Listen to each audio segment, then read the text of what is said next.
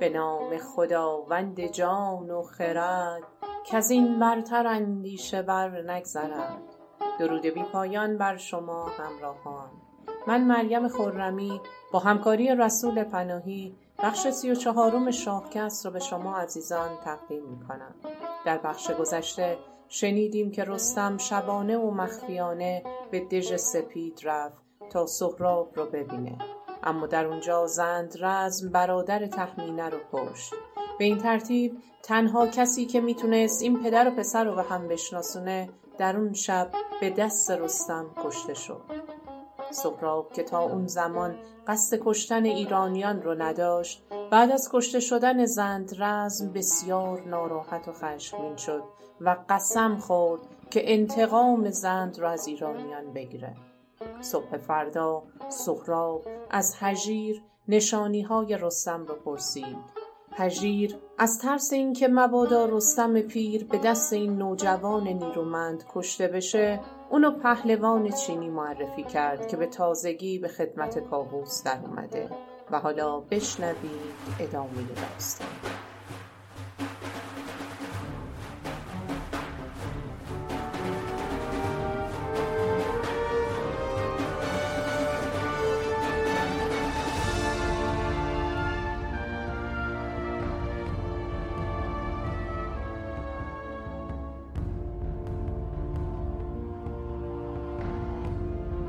سهراب کلاه خود جنگیش رو بر سر گذاشت. از بالای اون تپه به سرعت باد به زیر اومد و به سوی لشکر کاووس تاخت.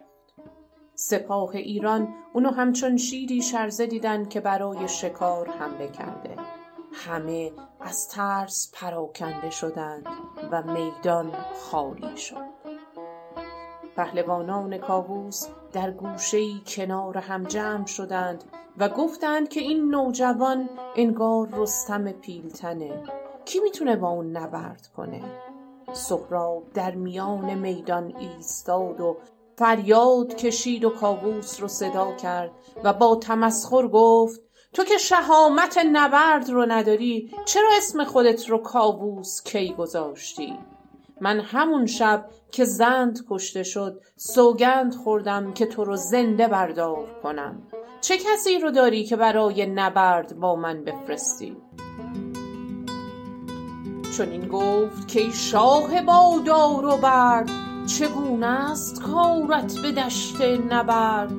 چرا کرده ای نام کاووس کی که در جنگ نه پای داری نه پی؟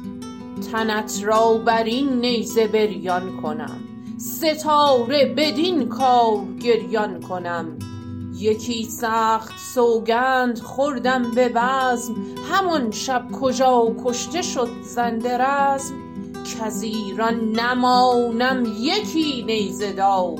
کنم زنده کاووس کی را به دار کرا داری از لشکرت جنگجوی؟ که پیش من آید کند روی روی. سهراب با خشم فریاد می زد ولی کسی از ایرانیان پاسخی به او نداد. پس به سوی خیمه کاووس تاخت و با نیزه سراپرده اونو پاره کرد. بعد چنگ انداخت و میخ های خیمه رو از جا کند. هفتاد میخ خیمه کنده شد و سراپرده کاووس شاه فرو افتاد. کاووس به وحشت افتاد و فریاد زد یکی سراغ رستم بره که کسی از ایرانیان توان نبرد با این ترک رو نداره. غمی گشت کاووس و آواز داد که ای نامداران فرخ نژاد یکی نزد رستم برید آگهی. کز این ترک شد مغز گردان تهی. ندارم سواری ورا هم نبرد. از ایران نیارد کس این کار کرد. طوس به سرعت خودش رو به خیمه رستم رسوند و ماجرا رو تعریف کرد. و گفت که کاووس منو به دنبال تو فرستاده.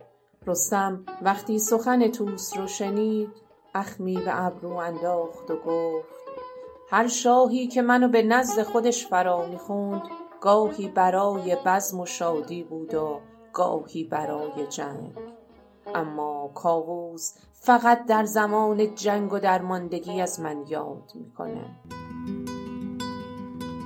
چنین گفت رستم که هر شهریار که کردی مرا ناگهان خواستار. گهی رزم بودی گهی ساز بزم. ندیدم ز کاووس جز رنج رزم. رستم دستور داد که رخش رو زین کنند و آماده نبرد بشن. اما انگار خودش هیچ عجله و شتابی برای رفتن به میدان نبرد نداشت. آهسته از خیمه نگاهی به بیرون کرد. بیرون خیمه غوغایی برپا بود. گیو و رهام و طوس با عجله و وحشت رخش رو زین و ساز و برگ نبرد رو برای رستم و رخش آماده می کردند و به همدیگه می گفتند زود باشین رخش رو آماده کنید. نهاد از بر رخش رخشنده زین همی گفت گرگین که بشتاب هین.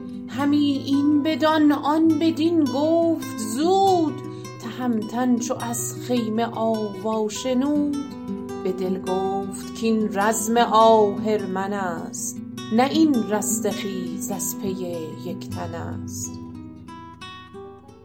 پهلوانان بزرگ و رزم آزموده ای چون گیو و طوس و رهام از آن نوجوان ترک این چنین وحشت زده و نگران بودند.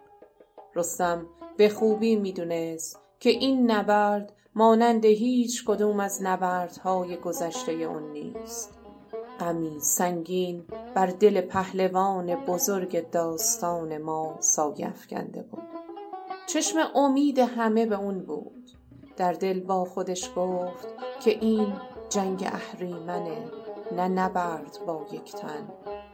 همه چنان سراسیمه و سرگرم آماده کردن رخش و ابزارهای جنگی رستم بودند که اصلا متوجه حال و روز پهلوان ما و غمی که تمام وجودش رو فرا گرفته بود نشدند.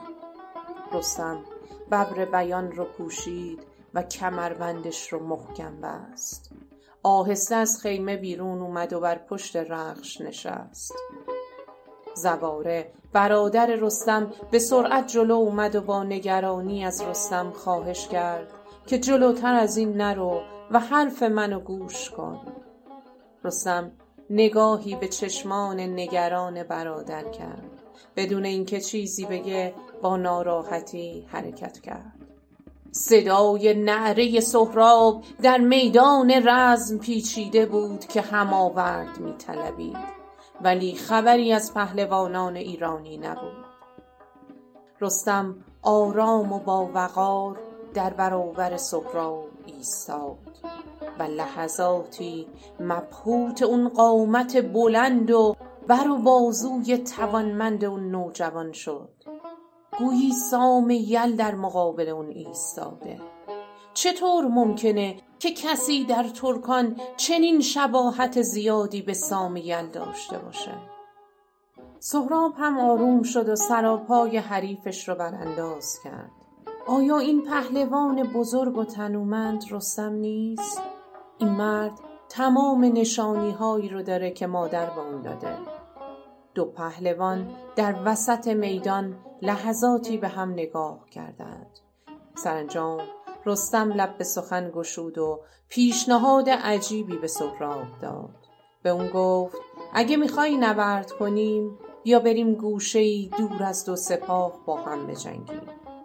این پیشنهاد به حدی عجیب و دور از راه و رسم جنگ بود که سهراب رو شگفت زده کرد. چرا باید در جایی دور از دو لشکر با هم بجنگند؟ سهراب که از حریف خودش ترسی نداشت. اما شاید حریف سالخورده اون نمی‌خواست در برابر چشم سپاهیانش شکست بخوره.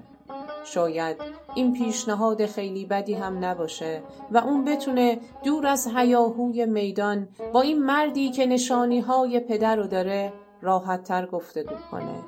پس سهراب پاسخ داد. به رستم چنین گفت رو تا رویم وزین هر دو لشکر به یک سو شویم.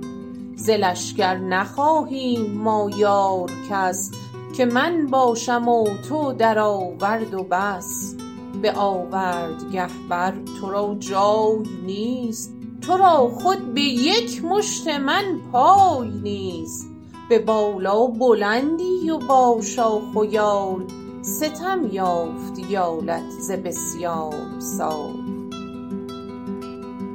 تو اگر چه بلند بالا و قوی هستی اما سن و سالت زیاده. توانی برای مبارزه نداری. با یک مشت من از پای در میای رستم با آرامشی که نشان از تجربه بسیارش در میدان نبرد بود نگاهی به کرد و گفت آرام باش جوانمرد آرام. من با همین پیری هم جنگ های بسیاری کردم. و تاکنون شکست نخوردم. دیوهای بسیاری به دست من تباه شدند و بارها لشکر تورانیان رو هم به زانو درآوردم. بدو گفت نرم ای جوانمرد نرم. زمین سرد و خشک و سخن چرب و گرم. به پیری بسی دیدم آوردگاه. بسی بر زمین پست کردم سپاه. تبه شد بسی دیو در چنگ من ندیدم بر آن سو که بودم شکن. نگه کن مرا تا ببینی به جنگ اگر زنده مانی مترس از پلنگ. سهراب وقتی این سخنان رو شنید دلش لرزید. نبرد با دیوها داستانی بود که اون بارها در مورد رستم شنیده بود. برق شادی در چشمان سهراب درخشید. پس این پهلوان قدرتمند رستم دلاوره. سهراب با شادمانی گفت بدو گفت کز تو بپرسم سخن همی راستی باید افکند بن. من ایدون گمانم که تو رستمی گر از تخمه نامور نیرمی. من گمان می کنم که تو رستم و از نژاد نریمان هستی. این بهترین زمانی بود که حکیم طوس می‌تونست پدر و پسر پهلوان داستان ما رو به همدیگه معرفی کنه و پایانی خوش به این داستان ببخشه. اما بشنوید پاسخ رستم را. چنین داد پاسخ که رستم نیم هم از تخمه سام نیرم نیم که او پهلوان است و من کهترم نه با تخت و کام و نه با افسرم. از امید سهراب شد ناامید بر او تیره شد روی روز سپید. من رستم نیستم. اون بسیار بزرگتر و من بسیار کوچکتر از اون هستم. سهراب از شنیدن این سخن ناامید شد و به این ترتیب دست روزگار این پدر و پسر دلاور رو در میدان رزم در مقابل هم قرار داد. اما واقعا چرا رستم خودش رو معرفی نکرد؟ آیا این که بزرگترین پهلوان ایران زمین برای نبرد با نوجوانی تازه کار و جنگ ندیده اومده برای اون ننگاور بود؟ به هر حال حکم سرنوشت این بود که پدر و پسر در نبرد رو در روی یکدیگر قرار بگیرند. اونها ابتدا دست به نیزه های کوتاه بردند و بعد دست به شمشیر صدای چکاچک شمشیرها آوردگاه و پر کرده بود. شمشیرها از قدرت ضربه دلاوران خورد شدند. بعد با گرز و عمود به نبرد ادامه دادند. گرد و غبار به آسمان بلند شد و صدای نعره اونها گوش فلک رو کر کرد. و ساخیزی ترسناک برپا شده.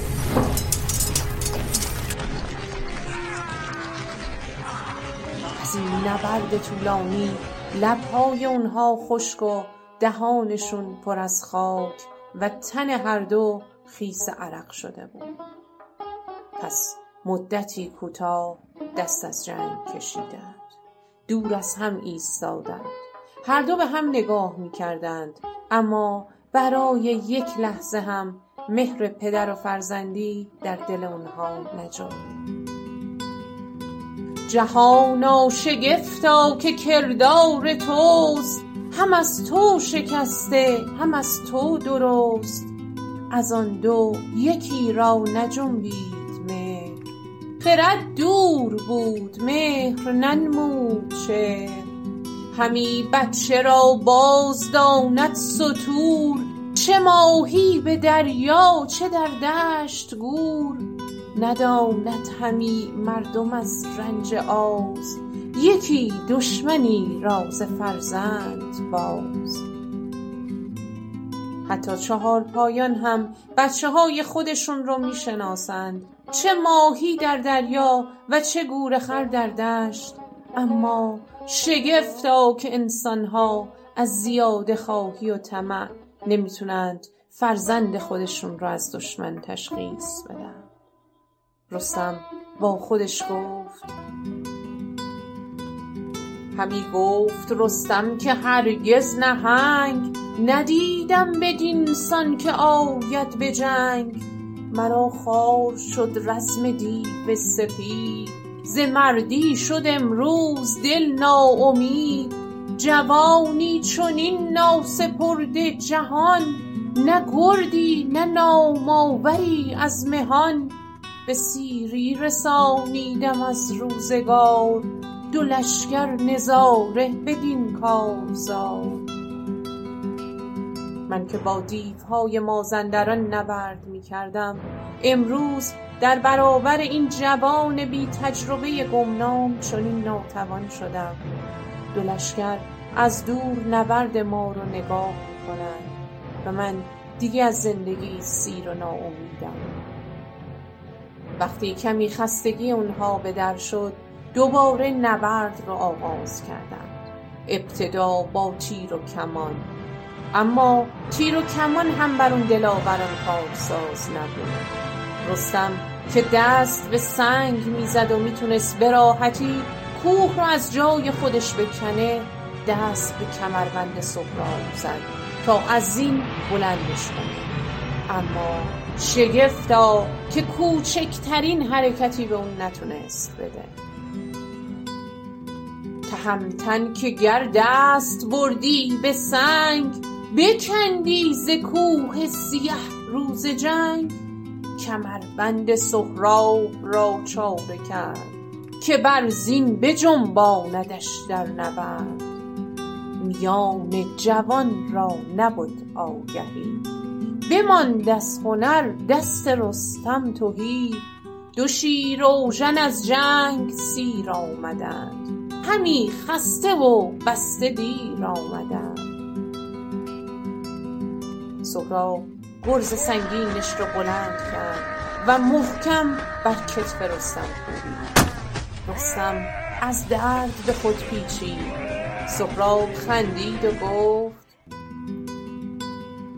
بخندید سهراب و گفت ای سوار به زخم دلیران نه ای پایدار. به رزم اندرون رخش گویی خر است. دو دست سوارش چو نی بی بر است. اگر چه گوی سروبالا بود جوانی کند پیر کانا بود. تو در مقابل ضربه دلیران دیگه پایدار نیستی. اسبت اگر رخش هم باشه در جنگ مانند خره و دو دست سوارش مثل نی بیفایده.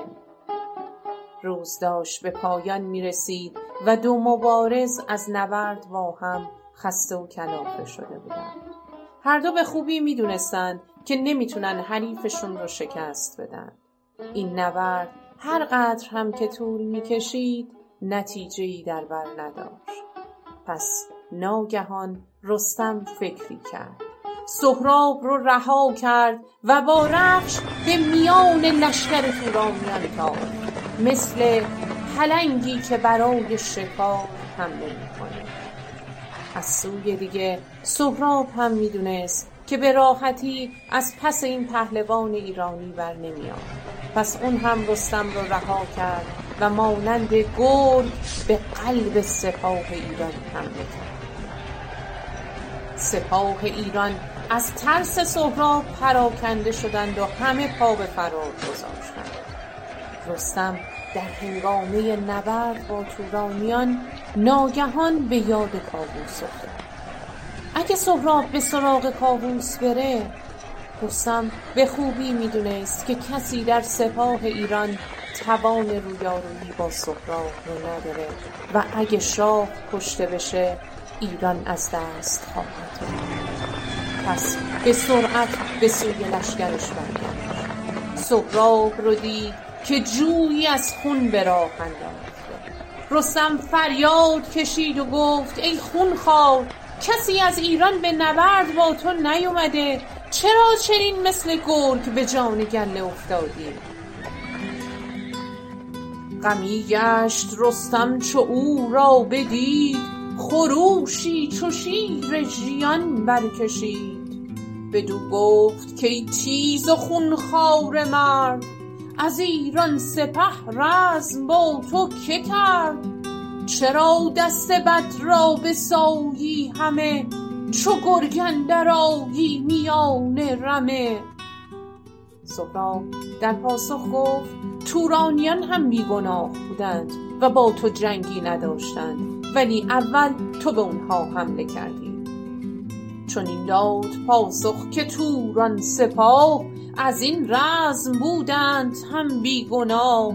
تو آهنگ کردی بدیشان نخست کسی با تو پیکار و کینه نجست.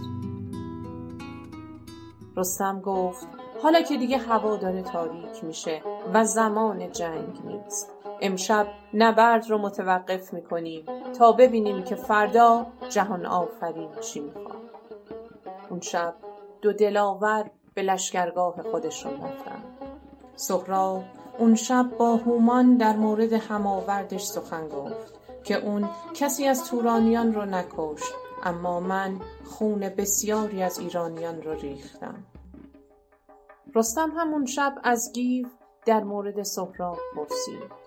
گیو گفت که چطور با طوس و برزین و گرگین به نبرد سهراب رفتند اما هیچ کاری از دستشون برنیامد رستم از شنیدن این سخنان غمگین شد برخاست و به خیمه کاووس رفت. رستم و شاه هر دو از قدرت شگفت سهراب در نبرد سخن گفتند. که چطور سلاحهای جنگی هیچ کدوم کارساز نبودند. در آخر رستم تنها چاره کار رو در این دید که فردا با این نوجوان توانمند ترک کشتی بگیره. و نتیجه کار رو به یزدان بسپاره پس به کاووس گفت چو فردا بیاید به دشت نبرد به کشتی همی بایدم چاره کرد. بکوشم ندانم که پیروز کیست. ببینیم تا رای یزدان به چیست.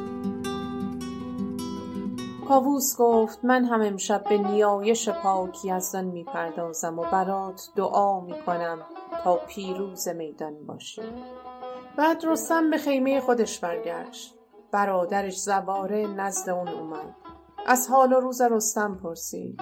رستم به برادر سفارش کرد و گفت فردا هنگام رزم من هوشیار باش و سستی نکن. اگه من پیروز میدان بودم بدون درنگ به لشکر تورانیان میتازم. تو فقط سپاه و پرچم و ساز و برگ جنگی منو با خودت بیار. اما اگه سرانجام نبرد به گونه دیگری بود تو گریه و زاری نکن و سپاه منو بردار و به زابل برگرد و در جنگ شرکت نکن. نزد مادرم برو و اونو دلداری بده و بگو. بگویش که دل را در این غم مبند مشو جاودانه ز مرگم نژند. که کس در جهان جاودانه نماند ز گردون مرا خود بهانه نماند. اگر سال گشتی فزون از هزار همین بود راه و همین بود کار. نزد پدرم دستان برو و به اون بگو که شاه رو تنها نزار که سرانجام همه مرگه.